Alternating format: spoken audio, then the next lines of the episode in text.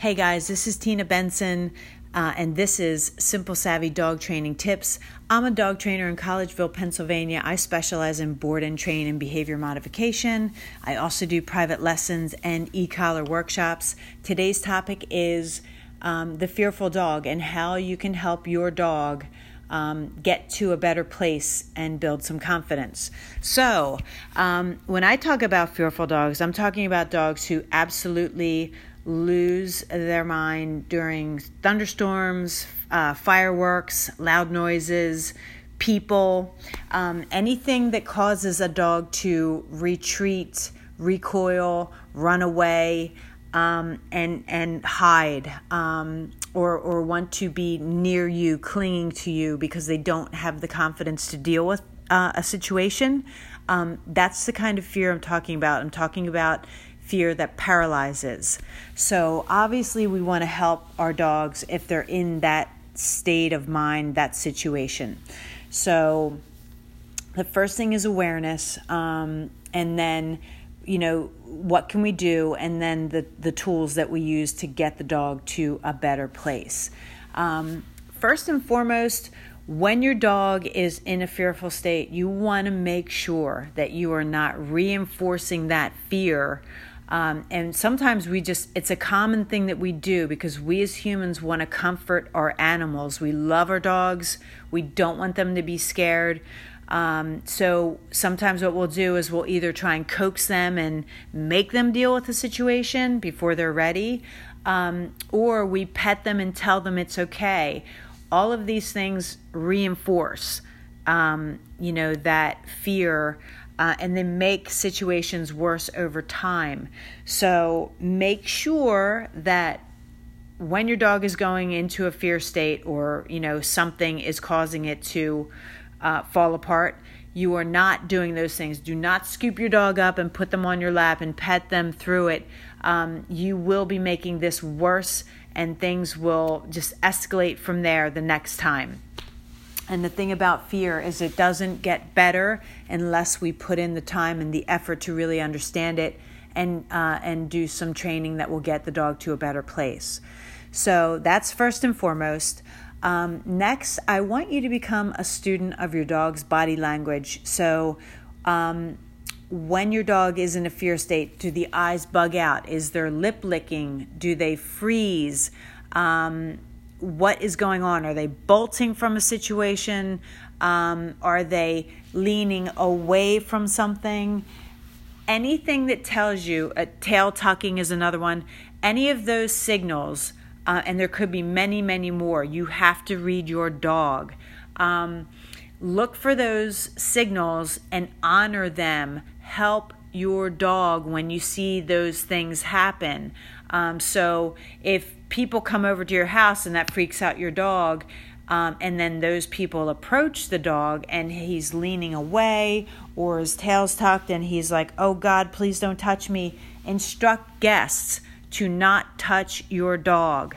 Um, make sure that um, whenever you're able, that you are helping people understand my dog is not cool with that. Don't approach, don't talk to my dog when you come in the house. Let my dog come to you. And if your dog warms up over time and it might because there's no pressure when when people treat a dog like it's not there when they ignore it there's no pressure on the dog and you'll see much more um, uh, willingness to come out of the shell and maybe be in the vicinity more um, maybe not going up to people right away, but just if you instruct people, do not put pressure on my dog, you're going to see better things over time. And those things, uh, those behaviors, when your dog comes out of its shell, reward it. Um, so if your dog really loves a certain, like I use freeze dried salmon uh, kibble. Um, it's by Stella and Chewy's. So I, I have not had a dog yet not like this food. It's super high value, it's real smelly, and they love it. And so when I'm working with a fearful dog, whenever they do something, move towards something that used to freak them out, or still freaks them out, but they're still moving towards it, I'll reward them with some of that high value food. So you can have some of that or some chicken or something that your dog loves laying around when guests come over. And if your dog approaches your guests, then you want to just reward with the food. Just say good and give a piece of food. Nothing more than that. Keep it simple. Keep it really calm and assertive. Don't make a big hoopla out of it because that could scare your dog off. Um, and then um, just make sure that you um, know your dog's triggers. Um, that's the next thing. So, what are your dog's triggers? Is it men who come in the house? Is it umbrellas? Men in hats? Is it things out in the environment like people on bikes? Is it people on bikes when they are approaching your dog face to face? Does that freak your dog out? Is your dog okay when a bike is riding behind it um, and not putting pressure on it. So anytime that you something is um, moving towards your dog, that can put pressure on the dog and make them extremely uncomfortable. So you know those are become acutely aware of body language and triggers and um, make sure that um, you know those are the things like keep the food around. Like if if you take your dog downtown and it can handle certain situations but not when there's a skateboarder have some of that food available when you go on walks. And whenever there's an uncomfortable situation see if you can give distance to your dog and and have the body language relax a little bit and then you can mark that and say good and give some of that kibble. Um, so, those are just some of the things for you to become aware of. Um, make sure that when you're out and about, that you do not allow people to pet your dog. Um, moving towards a dog and into their space and being face to face, making eye contact directly uh, to a dog is extremely scary to some dogs. It is confrontational, um, and for for a fearful dog, it can just um, make them go into another headspace where they where they just lose it and become paralyzed. So you've got to be um, absolutely certain that when you're out and about, that people are not sneaking up behind your dog when you're not paying attention and petting it um, because what will happen is your dog will lose all confidence in you um, and it will feel like you don't have its back and you don't know how to handle situations. And this fear behavior can actually um, progress into something worse um, like reactivity or fear aggression because they just want that thing or that person or situation to come to an end. So they take it into their own hands because they feel like you don't have it. So make sure that you do have it by being um, just extremely aware when you're with your dog, you're you're focused on your dog. You're not on your phone, you're not texting, you're not talking so much to other people. You're really paying attention to the dog and you're making sure being assertive when people want to pet your dog because people will. You've got to be assertive and say no and you've got to put yourself between you and the dog and say or you and the person and say my dog's in training, please do not pet you just have to become assertive if that's not your thing, if you feel uncomfortable doing it. Ask yourself why you feel uncomfortable. Um, we don't like to say no to other people. You know, we want people to pet our dogs, but um, it, it doesn't serve the dog. So if you think of it as your child, would you let someone come up and touch your child? No, you would not. So do what's best for your dog and do the uncomfortable thing um, if it is uncomfortable to you, and just say no to those people.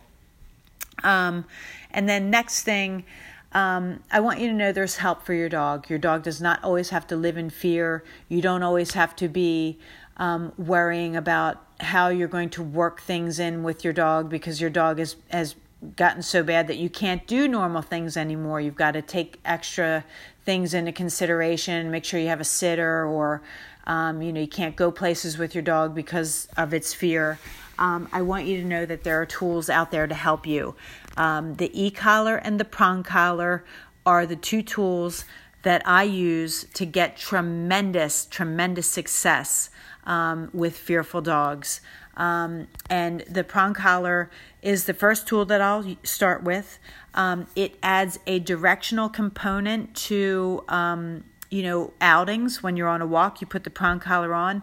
Um, your dog has to stay by your side with the prong collar. It cannot go bolting off. Um, because there is a it's like power steering for your dog. When you put that collar on it engages around the whole neck when your dog pulls. So and that's uncomfortable to the dog. So they learn to not pull which means they're by your side. Um, and they learn to move through situations where normally they would slam on the brakes or try and retreat. And then you're there like trying to drag your dog either on a harness or a flat collar and it just doesn't work.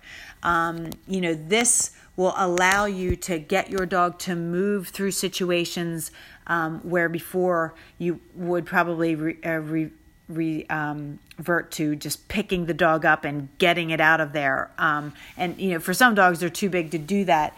But I, I mean, I've seen owners can't even get their dog out of a car because the dog is so afraid. So with the prong collar, you can absolutely get your dog moving, and that's the whole point of it.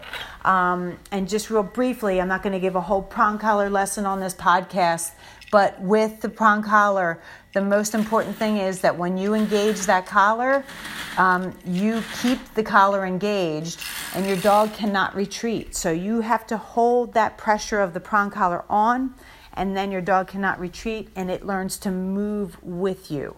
So that's the beauty of the prong collar. The next thing and the best tool out there on the market for fearful dogs is the e-collar. The e-collar is not a shock collar. Um, I use a um, e-collar technologies brand and it is a TENS unit on a collar. It's the same technology that physical therapists use when they put the electrodes on you and they dial up that stim. You feel that little tickle that tickle, that sensation, we're working at really low levels. So there are 100 levels on the e collar. We're working at the level that your dog feels. So it's called the working level.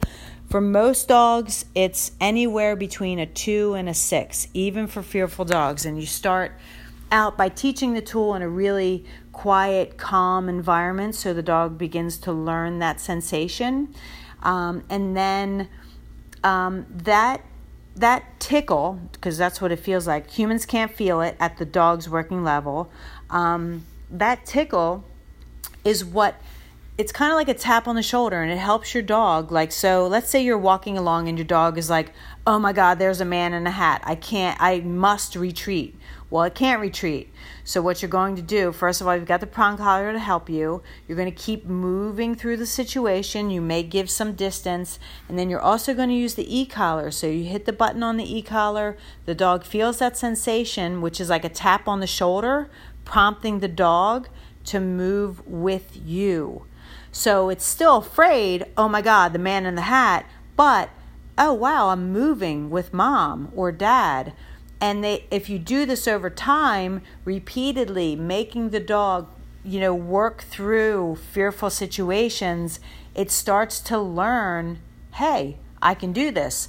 It begins to build confidence um, and muscle memory. When you do it enough times repetition you're teaching the dog um, wow i've got i i can do this. I've done this many times now. I see i've got um, you know a, a point of reference. I've um, I remember doing this yesterday and the day before, and I did it 10 times this morning. So here we are doing it again. And then through that repetition, you see your dog um, making strides, building confidence, um, maybe not eliminating fear, um, but building confidence that overrides the fear. And that is the beauty of the e collar. So, and then, of course, with the tools come the obedience. You've got to build in the obedience commands to help your dog understand, have its own language and vocabulary to help it move with you um, through situations or to be in situations and maintain composure. Um, and develop that impulse control so that it doesn't want to just retreat, bolt, and run away or become paralyzed with fear.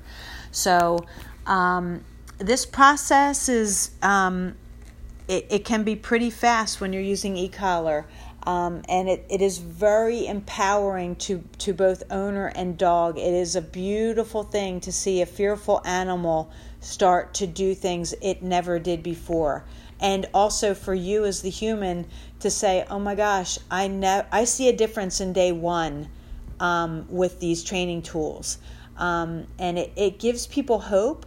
Um, and it also is very empowering because you start to think of the possibilities with your dog that you thought before could never happen. Um, and that is um, an amazing transformation and you start to see it in in the very first training session.